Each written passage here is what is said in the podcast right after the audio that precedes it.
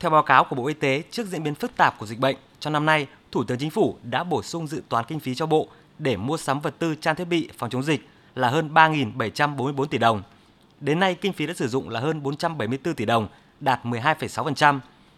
Cùng với việc tổ chức mua sắm, thời gian qua, Bộ Y tế đã huy động viện trợ, tài trợ trong và ngoài nước. Riêng trong đợt dịch lần thứ tư vừa qua,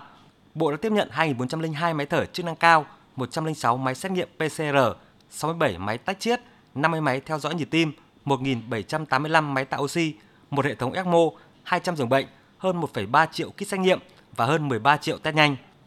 Do đó, mặc dù số lượng mua sắm từ nguồn ngân sách còn thấp, nhưng với các nguồn viện trợ, tài trợ đã góp phần quan trọng để thực hiện công tác đảm bảo hậu cần phòng chống dịch bệnh. Kết luận hội nghị, Phó Thủ tướng Lê Minh Khái nhận định trong quá trình triển khai thực hiện công tác mua sắm trang thiết bị phòng chống dịch thời gian qua vẫn còn nhiều vướng mắc, có lúc có nơi vẫn chưa đáp ứng yêu cầu của Chính phủ. Nguyên nhân quan trọng là một số bộ ngành địa phương chưa làm tốt công tác thông tin truyền thông, giá mua sắm trang thiết bị. Ngoài ra, công tác lập kế hoạch, tổ chức thực hiện không sát với tình hình thực tế.